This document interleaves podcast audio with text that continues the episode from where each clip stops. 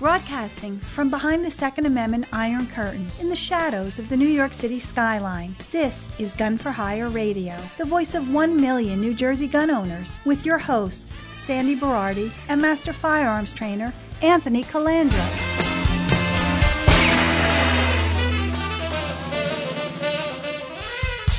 Live from, I don't know, somewhere in Amsterdam and the Gulf Shores of the United States. Uh, international, uh, the international version of Gun for Hire Radio. Welcome to it. Yes, episode 625. I just don't want to lose track of the intro. You know, the clock is ticking right now.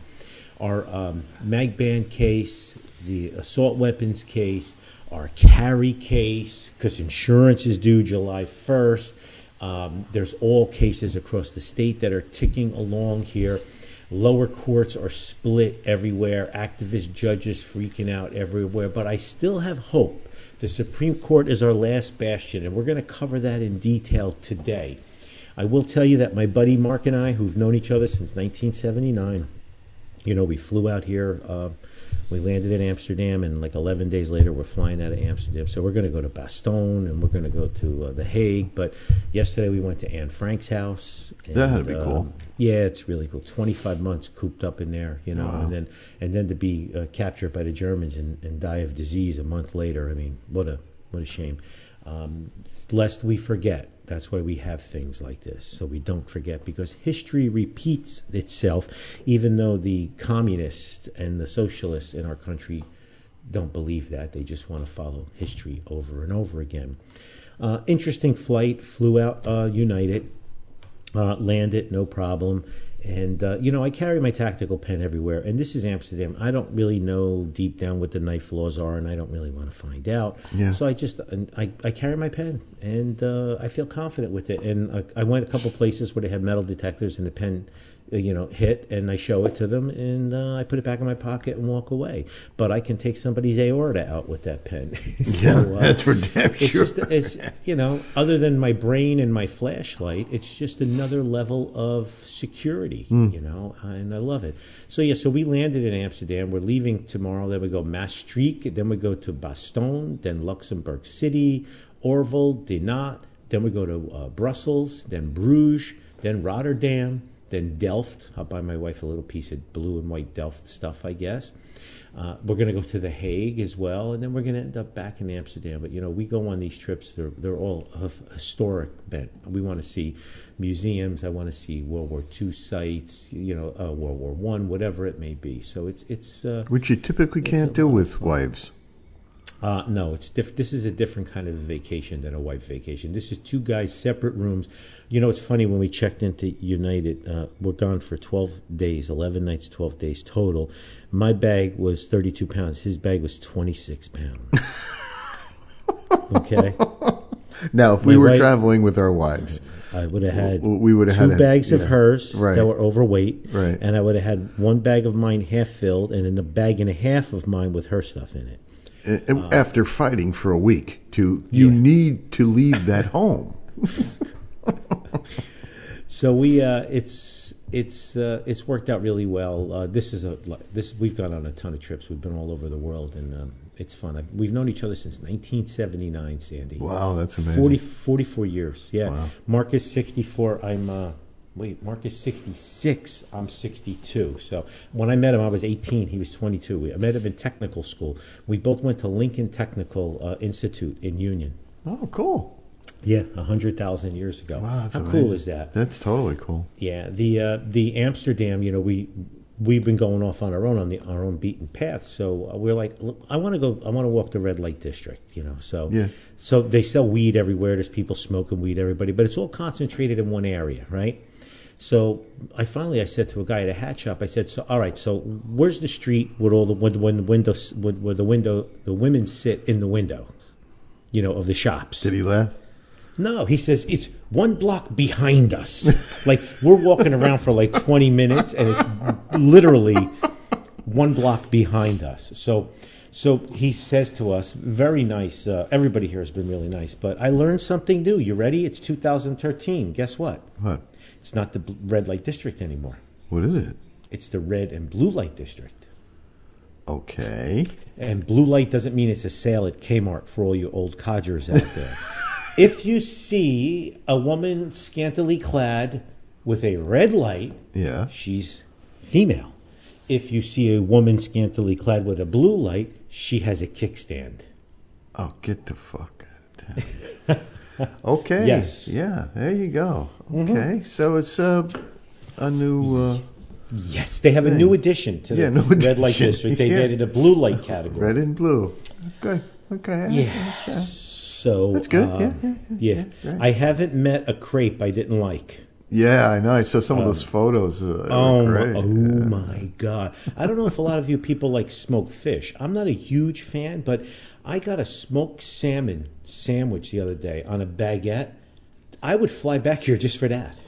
Really? Oh my God! Yeah, it was. A, you know, I'm trying to lean towards the proteins. I'd like to come home from a 12 day vacation and not be 75 pounds heavier like I've always done in the past. you know, when you go home and you go to put your work pants on, and, you're like, "Ooh, "Oh, I yeah, can't, I can't." this I is a can't problem." button those. what, what the hell happened?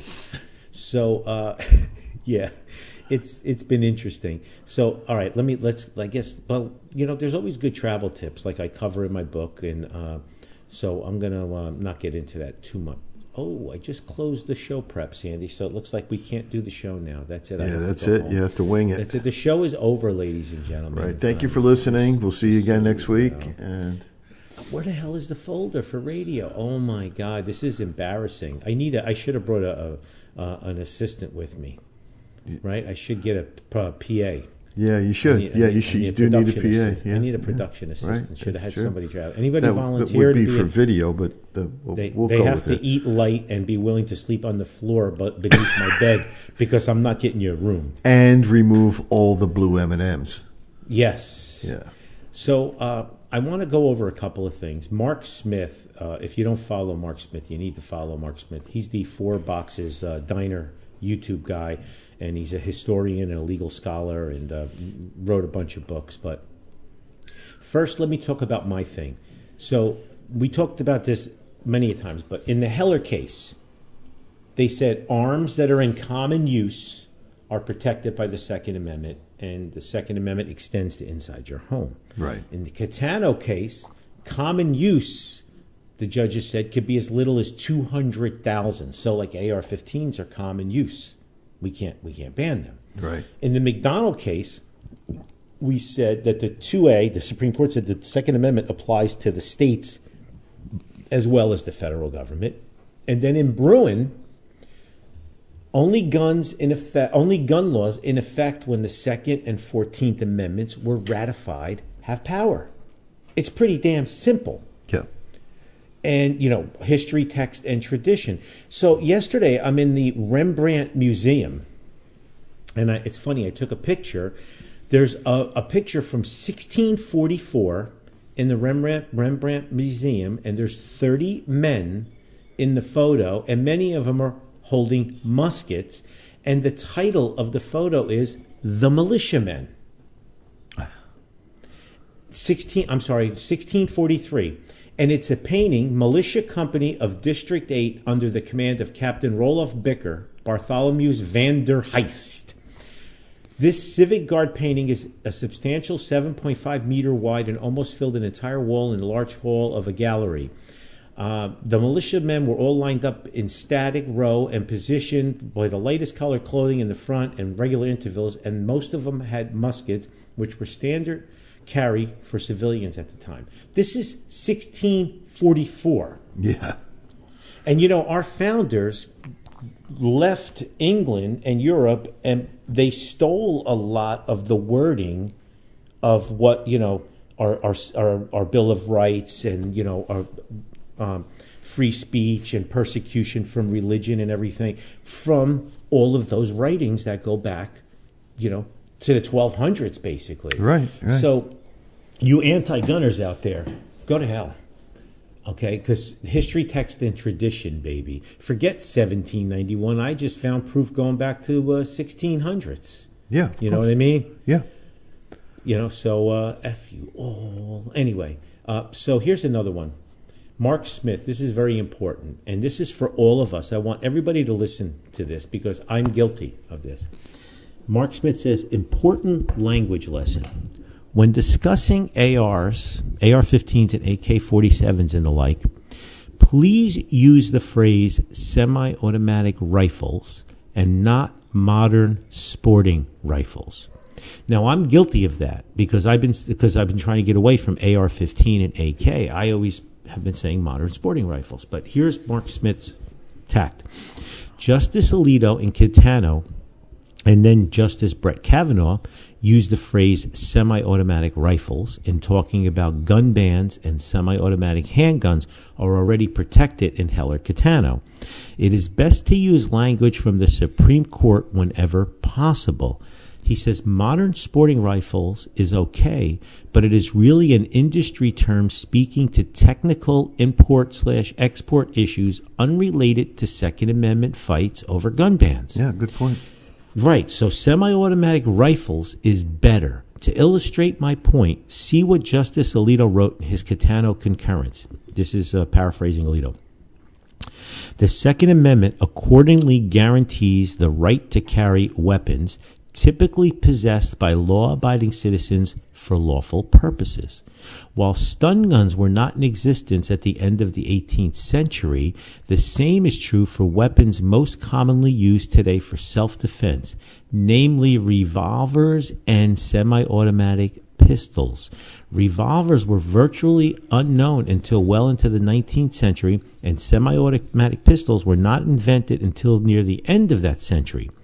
Electronic stun guns are no more exempt from the Second Amendment's protections simply because they were unknown to the First Congress. Then electric communications are exempt from the First Amendment, or electronic imaging devices are exempt from the Fourth Amendment. So, same thing. So, he also wrote, We do not interpret, interpret constitutional rights that way. He's absolutely right. So, please, everybody, we want to use. Uh, semi-automatic rifles because they are. I and what I always do too is I always show people a wood stock rifle compared to a black stock rifle. Yeah, and I tell them it's the same thing. Right. It, it's the same thing. It's just you're you're you're criticizing one because of the color of it and the way it looks. The cosmetics. Right? Yeah. Correct. So uh, semi-automatic rifles. I got to remember to not use the term modern sporting rifle anymore. Uh, so everybody out there should should really do that. And again, we want to use the same language as the Supreme Court, so when it does come up, uh, we have protection. Mm.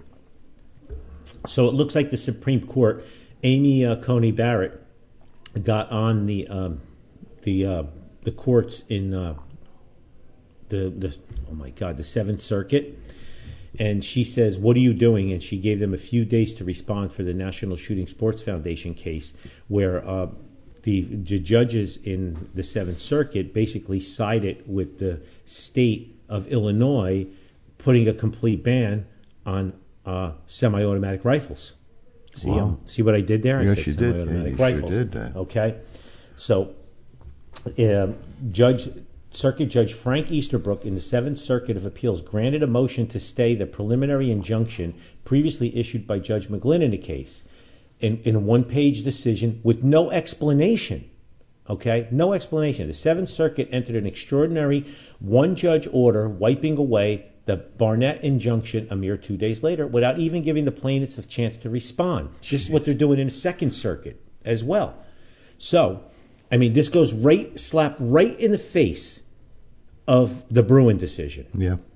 So, uh, as for Bruen, well, in this case, it's almost as if the landmark legal precedent simply doesn't exist. The Seventh Circuit simply referenced pre Bruen decisions and sidestepped the first Bruen test, which then allowed it to conveniently ignore the rest of the text. Wow. It, in brazenly concluding that the firearms Illinois has banned are not even arms covered by the plain text of the Second Amendment, the district court in this case inexplicitly ignored the test that Bruen articulated and instead simply declared that the text of the Second Amendment is limited to only certain arms. Okay? The Supreme Court is now in a difficult position that we and others have reportedly about uh, reported about incessantly. Bodies of rulings contrary to Bruen are popping up all over the country with virtually no end in sight, and some even rising to the level of emergency p- appeal. Okay, the question now is what will the Supreme Court do? Amy Coney Barrett uh, wants that judge to respond to her on why he did this without any explanation, without any reference to Bruen, why he completely sidestepped Bruen. So that's encouraging. So you know now we have Barrett, Alito, and Thomas between the Second and the Seventh Circuit watching this. Okay, very, very important that you all realize that, that they're watching that. Meanwhile, on another court flip flop, this is a great one you're going to want to hear. Da da da da da da. I'm Amsterdam time. Sorry. okay, Richmond, Virginia now. A federal judge in Virginia has ruled that a law abiding a law banning licensed federal firearms dealers from selling handguns to young adults under 21 violates the Second Amendment and is unconstitutional. The ruling by U.S. District Court Judge Robert Payne in Richmond if not overturned, would allow dealers to sell handguns to 18 to 20 year olds. In his 71 page ruling, Payne wrote that many of the rights and responsibilities of citizenship are granted at the age of 18. You can die for your country at 18, Sandy. That's right, you can. You can you can vote at 18. Yeah, that's right. right. You can decide that you can change your species at 18. Yeah, well, you can change your species at nine now, so that's okay. Well, legally in most states. So, yeah. And the judge wrote, including the right to vote, enlist in the military without parental position, and serve on a federal jury. If the court were to exclude 18 to 20 year olds from the Second Amendment's protection, it would impose limitations on the Second Amendment that do not exist with any other constitutional yep. guarantee or right. That's right. The judge wrote because the statutes and regulations in question are not consistent with the nation's history, text, and tradition. Oh, wow, a judge that read Bruen, okay? they therefore cannot stand. He wrote if the court were to exclude 18 to 20 year olds from the Second Amendment's protection, it would impose limits on the Second Amendment that do not exist. I repeat that again. So, we so now we get a win, all right? We get a really big win here with an imbalance in the courts because the other liberal states they want to take all the guns away from everybody. So i just i, I feel a disturbance in the force and i know the supreme court is going to be acting. And uh, a lot of these states they, they, they really should they really should have just backed off until there's a change in the supreme court maybe in 10 years or wh- whatever it may be mm. because they're just going to keep losing and they're going to just keep setting stronger and stronger case law well, which is going to make it worse for them. That's been the left's uh, way of doing things, really. I mean, they've always pushed the limits, right? That's the tradition of the left. Uh, the radical left has done that because the left tends to be, by definition, radical, and they're pushing and seeing what they can get away with. And unfortunately, um, everyone else, including everybody in the mainstream, people who are just too busy trying to um, feed their family with skyrocketing inflation going on and the price of everything tripling, um, are just too damn busy to see what's going on behind the scenes and see that this is a coordinated effort to really make the Supreme Court irrelevant. Yeah. You know, I, I was on Megyn Kelly's show many a times when she was with Fox News, and I yeah. always liked her. And I tell everybody that during the breaks, first of all, she's brilliant. She's an attorney. But second of all, during the breaks, very civil with everybody in the audience, talking, letting people take pictures. And the off topic discussions were extremely intelligent. You know, mm. it wasn't like, oh, I got to get my hair on, my nails on. She's, she's the real deal. Yeah. So she has her own podcast and everything, but she was on Newsmax and she wrote, this is great. She was on Newsmax with Eric Bolling and, and she wrote, the pro gun control people have lost and they refuse to realize it. And they get stuck every time arguing over something that's never going to happen. Not only can they not get a gun ban passed, but even if they did, it would be struck down by the current U.S. Supreme Court. Okay. She's 100% right. Yep. Okay. And she's like, nothing we've done in the past has done anything to stop mass shootings. So why are we continuing to do the same things? Okay. Yeah.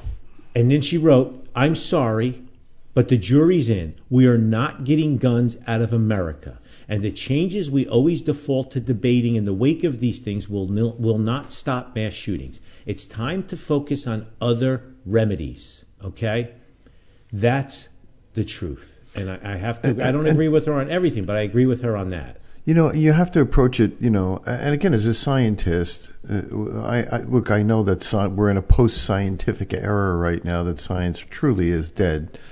But as a scientist, typically you look at you, you can't solve a problem that you don't acknowledge. The first thing you need to do is identify the actual cause, not not what you're what you perceive the cause to be. And unfortunately, uh, we're never going to solve that problem because it, it's not a problem of the tool, like you and I have said for uh, damn near two decades here. Um, it's not the problem of the tool because the tool changes and the problem exists still. It is a problem of society. There is some sort of evil in this world uh, that is growing by leaps and bounds. Yes. And until we identify it and call it by name, it will not uh, be fixed. I mean, this the suicide rates among kids, the the, the hatred of ch- the, the attacks on children against other children. That didn't happen in, in, in our old times. Yeah, it didn't happen back when we were kids. I, I, at the risk of sounding like my father, you know i'm observing like whenever i travel i observe and everything and you don't you don't see the same level like you know of violence uh, in other countries but you know here's the deal for past 40 years every time a tragedy happens you're not taking my guns we're taking your guns we're taking your guns you're not taking my guns back and forth back and forth no sitting down at a table look at every time every time uh, the state of new jersey has a, a gun control or a gun issue roundtable they never invite anybody from our side yeah, exactly. because they don't want to hear it Right, right. but like she says, Megyn Kelly says, guns ain't going away. You're not getting rid of guns, so why don't we try to address the problem? And and she's 100% right. I don't agree with all of her solutions, and I don't have to, but I can hear her out. I could actually sit across from a table with her and debate this. Right, exactly. I would- I would feel confident about it. And we know there's issues that need to be de- debated. You know, again, video games, the violence on television, desensitizing, hate for the country, hate for your parents, hate, our education levels going down. People feel this hopelessness. You know, the COVID lockdowns for the past three years decimated kids. Their grades and their scoring is so down. And like you said, we're taught now to hate our country, hate your parents you know you can go to your pa- you don't have to go to your parents. If you're feeling confused about your gender you can go to your teacher and the entire school will hide it from your parents. Yeah. that's not how it's supposed to work. No. but it's it's tough. Uh, but yeah, we, we there is there are things that could be done. If we would take the gun control off the table and sit down and dress up. But again, you know, when you have a billion dollar pharmaceutical lobby and you have a half a billion dollar food lobby, Right. you know, and you, you're not making changes. No. you're, you're not making changes. So No. Uh, uh, the issue is always going to be follow the money, it, Yeah, so- no, no matter what it is. What can we do as gun people? We can make sure that no unlawful person ever comes in contact with our firearms. We can make sure our guns are locked up po- Right. properly. They're Right. not accessible to Right. anybody who's unauthorized, especially children. There's it is too cheap today to have an excuse that you didn't lock your gun up. It's too cheap to have quick access. You know, people that like the biometric. There's Vaultek. Guys like me, I like V Line with the with the um, simplex lock on it. That's I cover that in my book ad nauseum. Right. There's no excuse for a kid to get a gun. When I read about six year old kids bringing guns to school and fifth graders bringing guns to school, where are the parents? Who was the responsible person? Now, if the kid was working for a gang or drugs, that's a different story. But if there was a parent, an irresponsible parent that left that gun accessible, they need to start paying. You know, uh, one of the things I've found, uh, you know, I've been living in the South now for uh, about a year and change, and uh, it's not the first time. I've I've lived in the South for many years, back and forth, and one of the things that I notice is because of the freedoms that you have in many of the southern states, you, you know, uh, Alabama, Mississippi, Louisiana, wh- wherever, South Carolina, Florida, Georgia, um, many people take a pretty lackadaisical approach to storing their guns. Like it, Yep. in, in South Carolina, if you don't have a carry permit, it is perfectly legal to keep a loaded firearm in the console of your car. Now, if you and I are up to nefarious acts and we want to get as many guns as we can, all we got to do is break into cars and look in the glove compartment, and typically we're going to find a loaded firearm. Um, that's kind of irresponsible. And, and it, I battle with it because it just, you know, is it is it just that that Yankee mindset that um, you know, maybe some of the some of our listeners in the South can can answer this. And, and No, if your kids don't have access to your car, if you're the only one with keys or whatever, that or if you don't have any kids, that that could be different. But again, the car could get broken into and it can get stolen. yeah, That's, so right. you do, and you hear about it all the time. I, it it is it's constantly, and, and and what's what goes on too is the same thing that goes on up in Paramus. They keep their damn car running and they keep it unlocked because they think it's you know perfectly fine. I mean, like the neighborhood I'm living in right now, that there's no quote unquote no crime. People leave their doors wide open. In fact, the neighbors are saying would say just the other day they're like, they, they laugh at all the newcomers who come down here and shove their ADT signs. and you, you, can, you can tell all the transplants by, by the ADT signs. Because the rest of us, we just leave our damn doors open. You, Yeah. you, go open the door of any house here, and you're probably going to be able to walk in. I wouldn't suggest it. No. you know, uh, but yeah, everybody there, like your friends and family, great gifts are gun storage options, gun storage solutions. Yeah. If you if you live in, in my area, just just come into the range and uh, go into the gun store and go And down see the 'em. aisle. Yeah, yeah. You know, we have we have a, a gun safe now. Sandy looks like a book, and you open it up and it has a uh, little combination lock on it, so you can put it in a bookcase. Oh, that's perfect. Yeah. You know, uh, we sold out on one color. There were beige ones and black ones. One color we sold out. Luke had to reorder them, uh, and then we have the we have the thirty nine dollar lock box, and we have the five hundred dollar lock box. But you know, and then we have free trigger locks. Like it's just it's it's inexcusable at this point Yeah. hmm for it to happen. Yeah. So you know, I, I'm a firm believer that nothing happens by coincidence. So all of a sudden, Senator Bob Menendez, aka Pumpkin Pumpkinhead, comes up. I guess he stopped rolling the grift, and uh, he decided he was going to, you know, push for some legislation. So this is interesting, and I'm like, this is this is a cover for something else. So Menendez and Newark Mayor Ras Baraka on Monday called for further efforts to stem gun violence in the United States. They can't handle their own state, and Baraka can't handle his own city. But okay, he wants to do the U.S. They echoed other calls in the days after a mass shooting in Texas. Okay. Menendez called on the ATF to do more almost a year after the Safer Communities Act extended background checks for gun purchasers under 21 years old. Okay, so he wrote, simply put, the ATF needs a plan. It needs a strategy. It needs to enforce the tools at its disposal. Yeah, right now all the ATF cares about is uh, uh, pistol braces, um, which is bullshit. So I'm like, boy, that's weird. You know, he's he seems to be back. He's been quiet for so long because you know he's on the, doing what he's doing, making millions. Yeah. And what comes out the next day? New Jersey mayor subpoenaed in criminal probe of Pumpkinhead Robert Menendez. Look over here. Look over here. Mm-hmm. Nicholas Sacco, who's, by the way, on our side with guns, bummer, the longtime Democratic mayor of North Bergen, reportedly received a federal grand jury subpoena Wednesday. He was reelected Tuesday to a ninth term. See, our government, they're all in it cahoots together. matter. They waited. Well, they waited for him to the reelection before they subpoenaed him, so it wouldn't hurt his term. He's a ninth term mayor, and he was an assemblyman for many, many years. Nine term. Yeah. This is typical Jersey, right? Didn't we say years ago you should just take the wanted posters, like all the campaign posters, and make them wanted posters Yeah. and put them on the front lawns? Yeah. I mean, they're basically the same. They're just so freaking corrupt.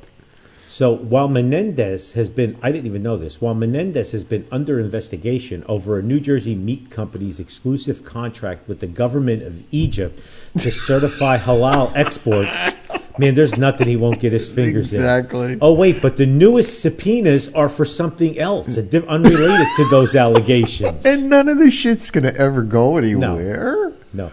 And, and Menendez won his reelection. He was confirmed in October. So and so, with, and the investigation started in November. oh boy, it's all coincidence. See, it's all coincidence.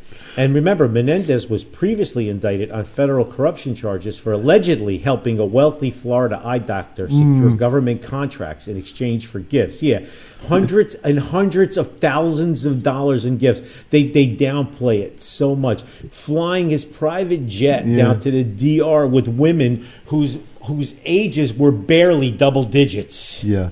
Uh, Barely double digits. with uh, uh, allegedly uh, Mr. Bill Clinton involved on the. Oh, yeah. Well, uh, um, that's what was the, what was the name of that plane? Was it something like Lolita One? Did they used to call Men- it? well, Menendez, uh, I don't know if he's ever been on Epstein's plane, but Menendez used to go on the plane of Dr. Malugin, Yeah. who was uh, from Union City, very wealthy eye doctor, Yep. who owned a huge piece of property and he had a private jet. So they used to go to DR and to bring the, the women, Yeah. the little girls, bring the little girls, He had allegedly. a little, little place in Miami Beach, also. Yeah. Yeah, a little little shack, I think. so, but but listen, he's a New Jersey politician. Yep. One bonus star. He's a Yeah, yeah. minority, two bonus stars. That's right. He's Giant a Democrat, head, three bonus stars. yeah, three pumpkin head, three bonus stars. He's a Democrat, four bonus stars. He's been in office forever, five bonus stars. He hit the lottery. Nothing will ever happen to him. This is all just chaff. Okay, That's It- nothing will ever happen to him. Six years from now, God willing, we'll be doing a show. We're going to be talking about Pumpkinhead's reelection. That's right. That's right. I wonder what his net worth is on a hundred eighty-five thousand dollar a year. Oh yeah, you can guarantee it's uh, it, it's it's a little bit more than one hundred eighty five thousand. If anybody could Google net worth of Pumpkinhead, let me know. Yeah, please. yeah, I, I, I would love to know. let us know. Uh, you know, uh, this this is this is pisses me off, and this is another case I'm going to watch. Paterson, a man and woman from Paterson, are accused of illegally bringing ten handguns across state lines in New Jersey. Weapons that allegedly were confiscated in a traffic stop, right? The Iron Highway, right? They brought them up. Uh, Asharaf Abarado, 28 of Paterson, and his passenger, Martha Castillo Medina uh, of Paterson, were charged with conspiring to unlawfully transport firearms and other gun uh, guns. So, what I'd like to know is um how much time will they serve? Mo- All the guns had uh, what they consider standard capacity magazines. Okay, uh, so ten guns. Not bringing them up here for people to shoot at my range, right? We have ten guns that are going to be sold to criminals and gangbangers, and they're going to be used to kill people. And what do you think will happen? Uh, let's say mm, nothing. They're going to plead down. The, they're going to plead down the gun charges, probably, right? Yeah. Yeah, they'll plead down some of the gun charges. I bet you they get three to five, and maybe they do 18 months in prison. Yeah, yeah, maybe. Can you hear me? I can hear you. Okay. I just thought you were flipping in and out a little bit. Oh, that could be Man, I just thought, the, I thought, can you hear me now? could be that big body of water between us. So here's another one. You know, you don't, you don't need a gun, peasant. That's what Phil Murphy would say. By the way, F- Phil Murphy, the uh, the jack o' lantern on crystal meth, Hmm. his approval rating is at an all time low. It's like at 34 percent or something. This is the guy with the hair plugs that's going to run for president. Yeah, by the way, they're gonna run so for he, president, He yeah. fancies himself president. You know. Hmm. Uh, it should be interesting. He's still holding on to like five billion dollars of COVID money that he was supposed to use for small businesses, but he's using it for pet projects. Yeah, sure. Why not? Yeah, Yeah. Yeah. oh, let's not forget that the state of New Jersey was facing absolute total destruction and bankruptcy, and the best thing that happened to it was the Wuhan flu. Oh, we got so much federal money. Yep. Yeah, and but what did they do with it? Well, they bailed. Oh, let's see. Um, they took away uh, all of the health care for old people Yep. and gave college educations to illegal immigrants. They created uh, sanctuary cities, now that they're complaining about. Uh, they expanded whatever welfare programs they possibly could have and uh, made a lot of gun control legislation. You know, uh, hold on. Mayor Eric Adams is complaining that New York City and uh, Lightfoot in Chicago is complaining that they're overrun with migrants. But these are people said that they were sanctuary Oh, cities. yes, weren't they, they did. Yeah, absolutely. We, we welcome you. We support you. We're here. We're a sanctuary city. That's when uh, Trump had control of the border. But now, um, pretty much it's a, a free for all with more drugs coming across the board. If you want to talk about killing children, um, how about the fentanyl just coming over? hear you. If you want to talk about killing children, That's how, it. how about the uh, the fentanyl that's pouring across the, the border? Yeah. Yeah. Meanwhile, in New Jersey, a Passaic man by the train station just started randomly firing a gun. Okay, it's Oh. Passaic Avenue and Lackawanna Ave, six thirty p.m. yeah, Just it was a handgun. randomly firing it? Or, Uh-huh. And the police came on the scene, and guess what? They shot him dead. Nobody there could shoot him dead because the city of Passaic has probably issued three carry permits out of the 45,000 residents. it's, it's very true. Yeah. You don't need a gun, peasant. yeah, that's right. We'll just wait 20 minutes. We'll send the police. Yeah. You don't you don't need a gun, peasant. We, Right. we got you. Now, luckily, the Passaic cops they performed. They got out there, they engaged him, and they did what they had to do before some innocent might have gotten hurt, which is which is very important, and that's what they're supposed to do. Yeah, But exactly. you, they, you know, what was it? Colonel Jeff Cooper said, "I carry a gun because a cop is too heavy to carry." That's a, it's- that's- it's true. true. That's right. That's, You know, and he also, when you need help in seconds, the police are minutes away. We were very lucky that this guy didn't didn't shoot any innocent person. A woman getting on the train, coming going, coming home from work to feed her family right. in the overtaxed state of New Jersey. The governor and his wife and his kids, they don't have to worry about shit like that. They're protected twenty four seven. Right. They'll be protected forever. right. Okay. Yep. So you know, but us, no, we're not allowed to. We're going to make it as hard as we can for everybody. I have more towns to shame when we come back from the break later. Um, I, I'm getting a lot more emails from people that are shaming them, but we're just. We're just we're we're in this position now where the elites just they don't want us to be able to protect ourselves. They want us to f- be in fear so that we can look up to the government. I always I, I, I equate it to the vision of the uh, the baby birds in the nest with their mouths open, waiting for the mother to come to put the worm in their mouth. yeah, yeah. That's how they want us, Yep, exactly right. Yep, completely dependent. right? They want us in that nest, looking up, screaming Yep. for food, screaming for food, and mom comes down and gives us a worm and placates us, and we're good for until we're hungry again. Right. That's what they want. The only thing missing from that is they want us to do some kind of shitty menial job in the interim. That's one of the reasons why they're flooding the market with illegals. They're going to keep, well, it's Democratic voters, communist voters, first of all, but they're going to keep wages down, migrant workers. A couple of uh, prominent uh, communist Democrats have said the, the part out loud well, we need people to mow lawns and clean our houses. They said it on TV. Well, you know what the big problem is is if you take a look at um, the the war plans that China had for Russia, uh, they're following this particular plan to the letter.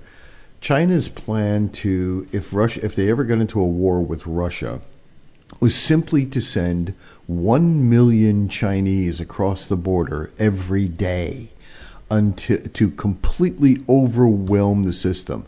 Just send them over there, have them uh, surrender their arms at a million a day. And China knew that by day five, Russia will have lost without China ever firing a shot. And that's exactly what's going on. This is Cloward and Piven, ladies and gentlemen. If you go Oh, back yeah. and you read it and you hear, go back to the early shows, very early shows, and you'll hear uh, Anthony and I talking about Cloward and Piven. And it's exactly what is going on right now. Overwhelm the system to collapse it. Diane Pruitt, founder, Guiding Reins Equine Assisted Therapy for veterans, first responders, and their families. fight or flight. And that's where a lot of our veterans identify. They're in that hypervigilant fight or flight mode at all times. And so when we're doing an activity, we do a lot of discussion about pressure. A lot of them don't like applying pressure. Well, not all pressure is bad. One of the little things that have come up is trying to get the horse to do an activity, and they're like, "Well, I don't, you know, I don't want to hurt him." And you know, you're not going to hurt him; just go for it. And and then the aha moment is is when they would complete an activity or a task. Is then we'd say, "Does your horse look upset or pissed off with you?" And they're like, "No," and they're like, "There you go." You are saying you can't be in my face in my pocket right now. I need you to do a job. And the big thing is setting boundaries. For example, I had one participant, and this horse would not leave her alone. He was biting at her, you know, shirt, even her pants leg. He was going for her shoelaces. And finally, I, I said, um, Are you okay with that? She said, I am. I said, Okay. And you'd see her, she kept trying to listen to my instruction, and she kept kind of would you stop it? You know, just. And finally, I said, What's going on here? And she's like, He's just aggravating me and he's all over me and in my space and won't stop. And I said, um, Does that go on in your everyday life?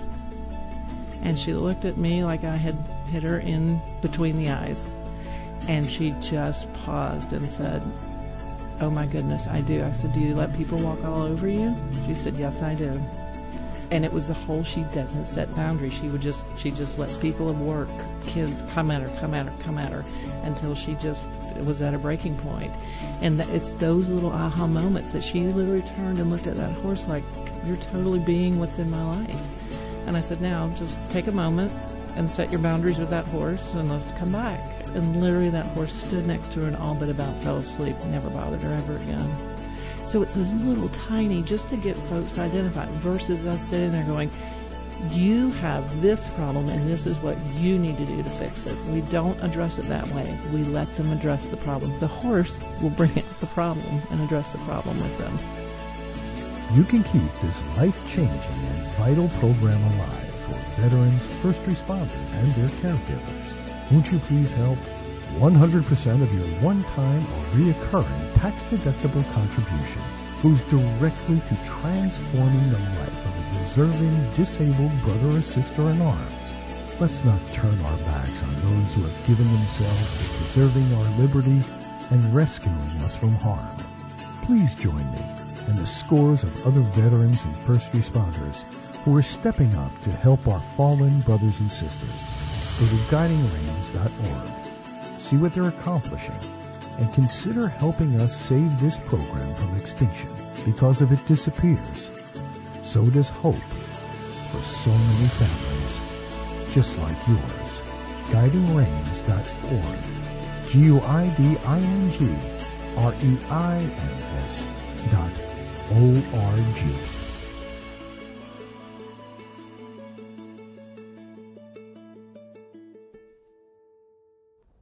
Gun for Hire Radio is brought to you by Marty's V Burger, voted best house-made burger by Vegan News Magazine. Go to martysvburger.com and don't forget to mention Gun for Hire for 20% off. I got a last minute addition to plug uh, the Roseland Police uh, Foundation, which we've uh, supported and had uh, um, events and fundraisers at the range numerous times for them. If you've never been to uh, Cucina Calandra on uh, Highway 46 East in Fairfield, you need to go. But on June 7th, they're having a cigar night, and it's going to have a buffet, unlimited beer and wine, cocktails and cigars. And uh, you can Google Roseland Police Foundation, uh, Roseland Police Foundation at Gmail. Tickets are $150 a person. There's going to be prizes and raffles. I always donate memberships and stuff like that. It's for a great cause. They're a small department. They're really active in what they do. So again, it always falls back to support those who support you. And uh, I think it's a great event. Uh, Tom O'Byrne is, uh, I believe, he's the, the head guy for the Roseland Police Foundation. At least he does the most work for it. But uh, uh great organization, great people, great cops, and uh, I'm going to be traveling. Unfortunately, Tracy's um, niece is graduating uh, from college, so we have to go to Indiana. And that, that's when they're having the party because that's when the whole family can be there. So, otherwise, I would be at the event. the food at Calandra's Cucina Italian is phenomenal. Now, don't forget U.S. Law Shield. Please, uslawshield.com. Make sure you use gun for hire, one word, when you register. It is not insurance. It's a legal defense fund that's good in uh, 49 states. If you live in the other state, which is New York, you need N-Y-T-A-C-D-E-F-E-N-S-E, NewYorkTacDefense.com. Peter Tilem. I just took somebody up from New York the other day. Uh, father had Alzheimer's. They took the guns away. They brought him to a different state, and uh, the father all of a sudden became coherent again and called the police and was demanding his guns back. Hmm. And now the child could be charged with a felony for taking the guns from the father's house and putting him in a different state. I referred my guy to Peter Tilem, one phone call, all the correct answers he got, signed up for NY Tac Defense, and the problem was solved. $35 a month. So Perfect. think about it. Yep. If you mention gun for hire, you get 10% off a month. Decoding Firearms with John Petrolino is on Amazon, in the gun store, and in Kindle. Uh, my doctor is Optimal Health Wellness NJ, Optimal Health Wellness NJ, Dr. Joe Sambatero. Uh, for a few hundred bucks a month or even less, you can have concierge medicine. Uh, he's one text away. Everyone that I've referred to Dr. Joe has been blown away, and their whole family ends up signing up. So, uh, Dr. Joe can't tell me himself who signed up because of HIPAA guidelines. What happens is customers come in the range and go, I signed up with Dr. Joe. He is my Juan, who's at the range a couple of times a week shooting from Bergen County. He loves Dr. Joe. We just love that. We, we just have this relationship that you can call and text and, and get the answers. Tracy has been very happy with him too. So uh, um, we're very happy. It truly is the future of medicine. The way medicine is going right now, it's just Yeah. really horrible. You do want to have a personal physician who is, you, you know, and I hate to call it concierge medicine because what he does is so much, so much more. It is, it's really a personal. It's like having your own personal doctor. Yep. And it is, um, you know, it's like being, you know, best friends with a doc. You know, In you- a in a big doctor's office, each doctor has to have at least 2,500 patients. yes, just to make it work. primary. Yep. 2,500. Right.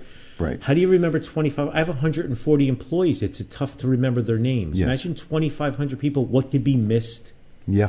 When my before my doctor passed away, Doctor Klukow, Stanley Klukow, I had him for almost 40 years. My folder was a foot thick. When he sat down in the office, he would say, "Let's review," and he would go back months and years to Mm. see what the trends were and stuff. What doctor today with 2,500 patients is going to do that? You just don't have the time. Every time I do a Zoom call with Dr. Joe, he goes through my whole file Yep. from beginning to end. I've been seeing Dr. Joe for about five years now. He had an office before he decided to go concierge. So please, when you get a chance, check out Optimal Health Wellness NJ. And if you're happy with his services, let me know. If there was a problem or something, let me know. I'd kick his ass. Lake Island Rifle and Pistol Club, L-A-K-E-I-S dot org. Lake Island Rifle and Pistol Club in Carteret, New Jersey is looking for junior rifle members between 12 and 18 years old to learn firearm safety and to compete in small bore and air rifle competition. For more information, visit L-A-K-E-I-S dot org. If you happen to be in Scotch Plains, check out Zen Float Center, zenfloatcenter.com. Tell Sharon Decker I said hello. I pointed out to Mark yesterday, we were in Amsterdam. I said, check it out. There's a couple of float centers in Amsterdam, too. Pretty cool, you know? Wow. Uh, my buddy John in uh, Monmouth County at Aberdeen Guns. John, I just heard about a new Portuguese restaurant that opened up in Aberdeen, okay? Uh, I need to know more information. The chef is all tattooed up, he's been on Food Network and everything. I need some info on that because I may have to come down to your shop to deliver a gun. We'll trade guns or something that customers are looking for.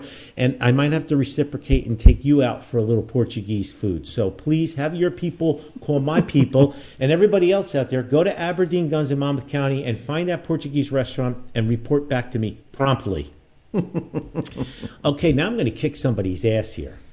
I, I think I'm going to kick somebody's ass. Uh, Steve Churchill. Steve Churchill, so excited to have you as a keynote speaker at our Friends of the NRA Gala October 5th. We've sold a lot of tickets so far, and if we uh, and if we did nothing more, I expect a 350 seat sellout by September 1st. However, I would love for your radio audience to get a chance to buy tickets. Would you kindly start advertising on the program? Uh, where's he been? Right. I've been advertising it on the program for two months now, at least. At least two months. I think more than that. So he says, I will personally donate two tickets, 250 value, to somebody in your audience as a prize. Thank you, Anthony. Steve Churchill. Steve, you're dead to me. you know, instead of me as the keynote speaker, I'm bringing Ahmed the terrorist in. Silence! I kill you!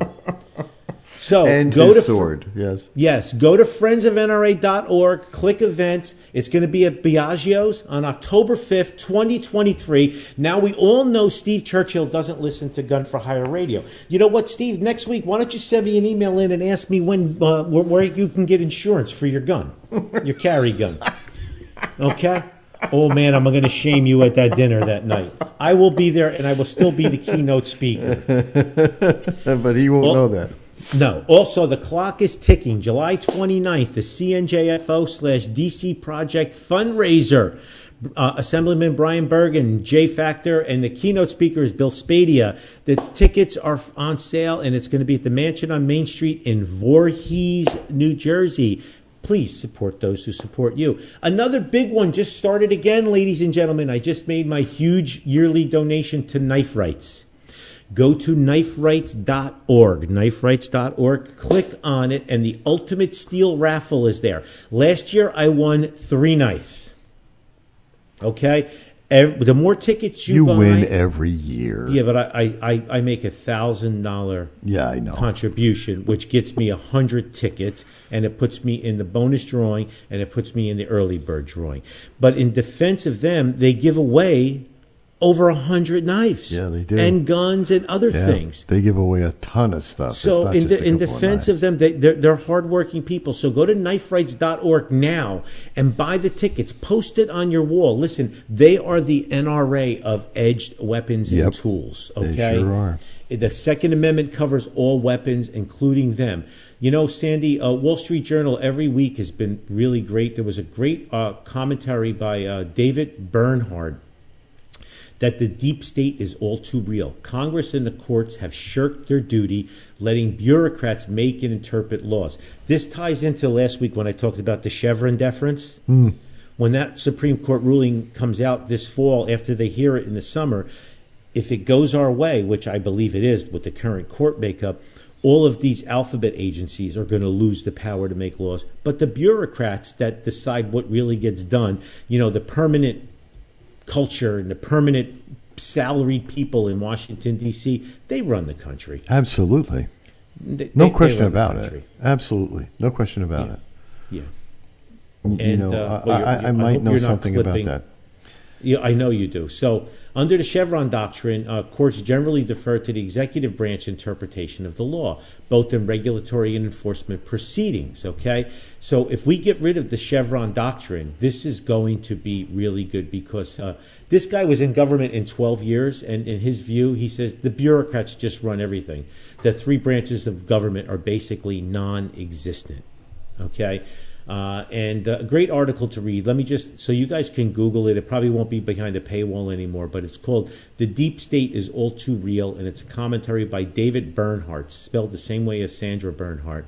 Uh, uh, very, very good read, and um, it just, uh, it's just going to knock some wind out of your sail because it kind of sucks. So listen to this. I got a couple of letters before I get into learning. Uh, regards from a long lost friend. Just listen to your latest episode 624 where you mentioned Richard Dreyfuss regarding the Constitution. I recently listened to the podcast of Bill Maher at Club Random, which is easily found on the internet. He happened to have Richard Dreyfuss on as a guest, where they talked about the state of today's education in the Constitution. I'm quite sure you would find it fascinating. Despite Richard's oddball behavior, he had some interesting things to say. Check it out. I am presently living in gun friendly Boiling Springs, South Carolina. Don't come down here, it sucks. Major retired Douglas Allen Vi- Viet. Doug, Doug I miss you. Uh, big guy, big Hawaiian shirt guy. I hope your I hope your health is well and everything. And um, I'm glad you moved down to a free state. Yes, greetings from a former Landrum uh, resident. Yes. Uh, this is from James Hunter, short one. Hi, Anthony. Just wanted to wish you a happy and safe trip. Respectfully, James Hunter. Thank you, James. Head on a swivel, baby. Sit with my back to the wall. Keep an eye on everything that's going on.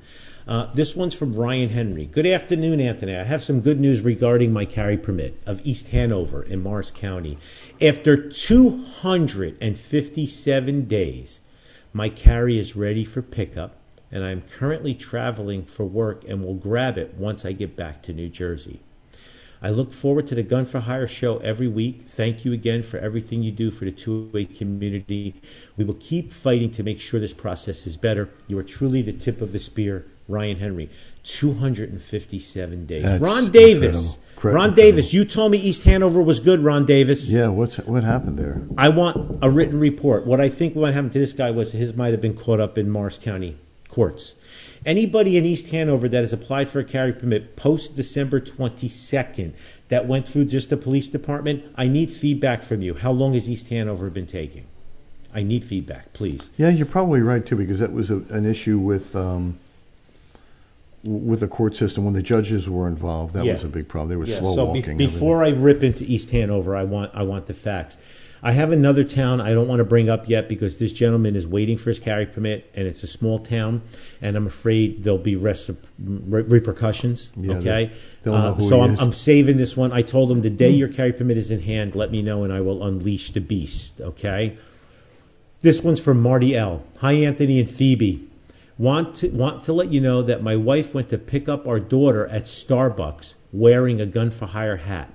The manager chased my wife out and said, We do not approve of having guns at this store. What? My yeah, my daughter ran out and said to him, "That's my mom." And the manager, she let it go. Therefore, we will never have Starbucks again. I'm only telling you now because she no longer works there and she left for better employment. Okay. Also, with this email, I want to say that my wife and our gold members and we love Gun for Hire. We drive 45 minutes to get there. Uh, would you please build a place closer to us? Marty L., thank you. Marty, I'm 62 years old. I'm not building no new places.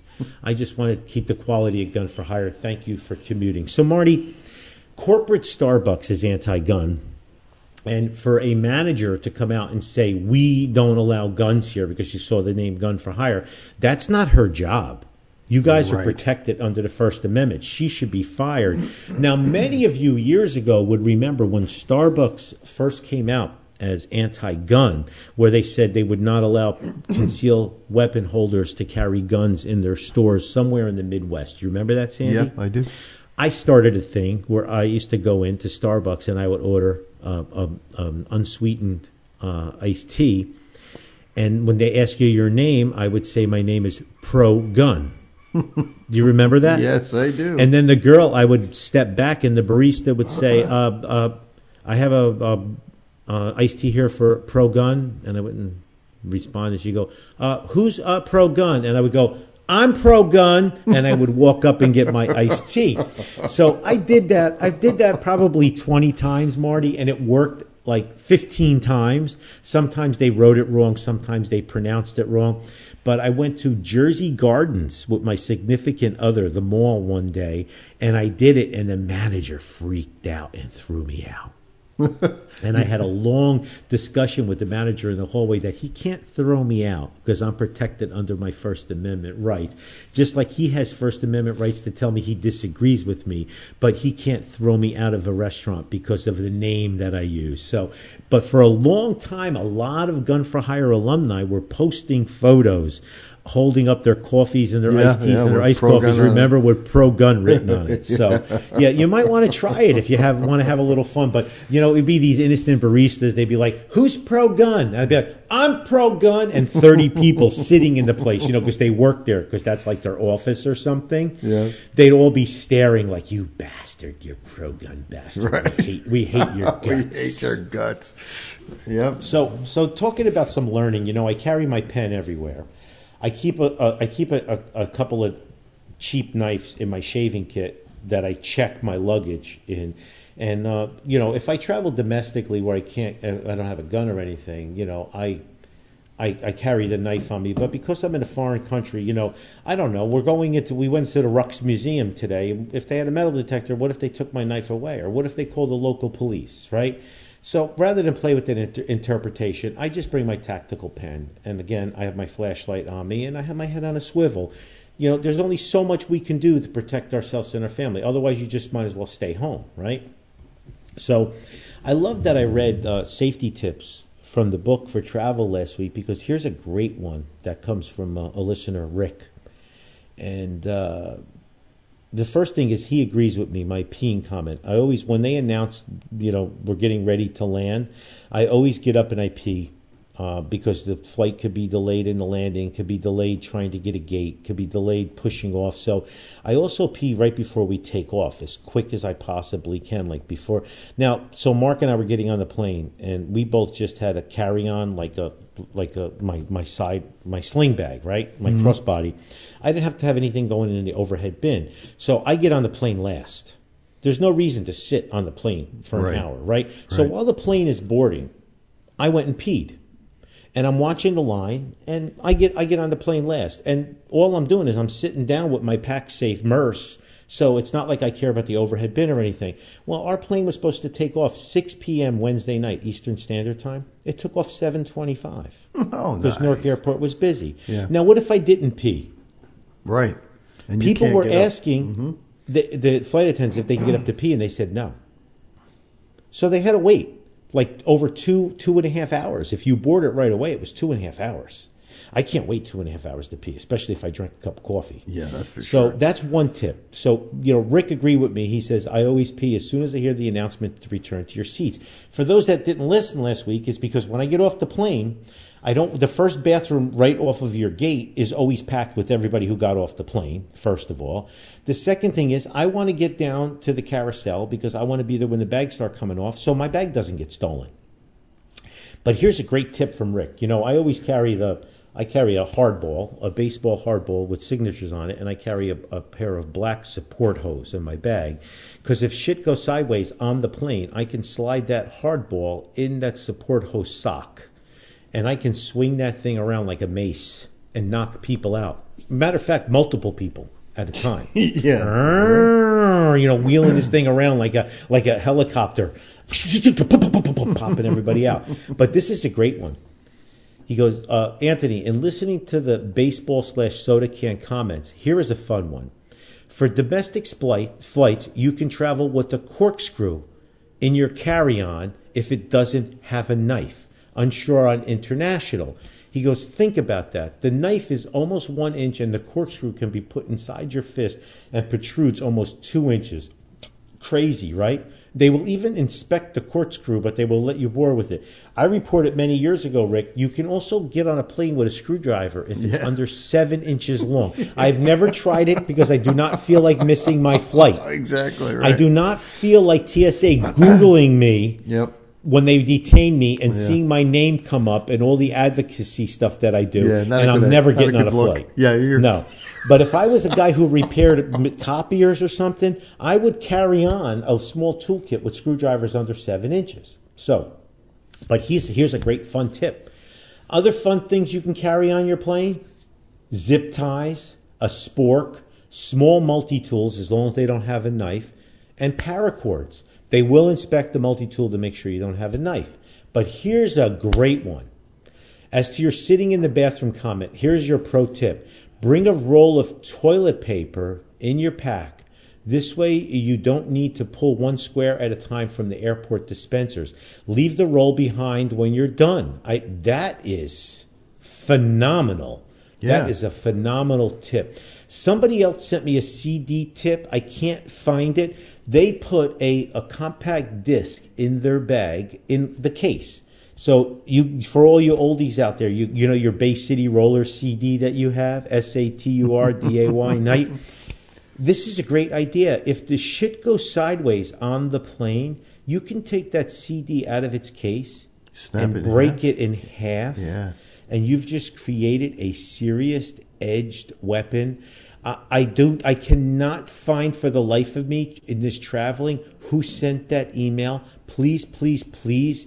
I, I need you to re re email Anthony at Gun for Hire. I just think that is a phenomenal uh, tip. Remember, you can't carry um, mace or pepper spray on a plane. Domestic or international, they will take it away from you. If you were going to put something like that in your checked bag, put it in a Ziploc bag, please, in case it was to pop. You know, when it goes through you know the cabin pressure and stuff when it's with the luggage. The last thing you want is all of your stuff covered with pepper spray. Oh yeah. You know when when you land, uh, there's just little tips like that. I I actually carry a a package. Uh, I carry a one gallon zip slide Ziploc bag that has like three gallon Ziploc bags inside of that and like five quart Ziploc bags inside of that. In case I buy something and I want to bring it back home with me, you know, Yeah. like a small memento that looks like a little wine bottle or something, a gift for somebody. I want to put it in one or two Ziploc bags too. Just you learn suspenders in a belt as as you carry on. But so Mark and I we landed in Amsterdam at about nine o'clock in the morning. We're supposed to land about seven o'clock in the morning. Even with the tailwind, we were going 625 miles an hour land speed. That's pretty good, right, Sandy? yeah, pretty good. And but so we landed about nine o'clock, and you know I peed right before they started the landing procedure, and you know we we got a gate right away. But the airport, we had to walk I don't know about forty-seven miles and go down two levels to baggage claim. Wow. And sure as shit, as soon as we got down there, bags started hitting the baggage claim. Wow. And the third bag was Mark, and the tenth bag was mine. Wow. And this airport, you know, this airport's loaded with people. It's a, Amsterdam is a huge airport, and I don't want my shit stolen. How am I going to handle that in Amsterdam? I'm going to go to the local police and say my bag Yeah, was stolen. right. Oh yeah, that's uh, that's that's great. What a great way to ruin the trip. So we got our bags right off, and then we Ubered uh, to the hotel.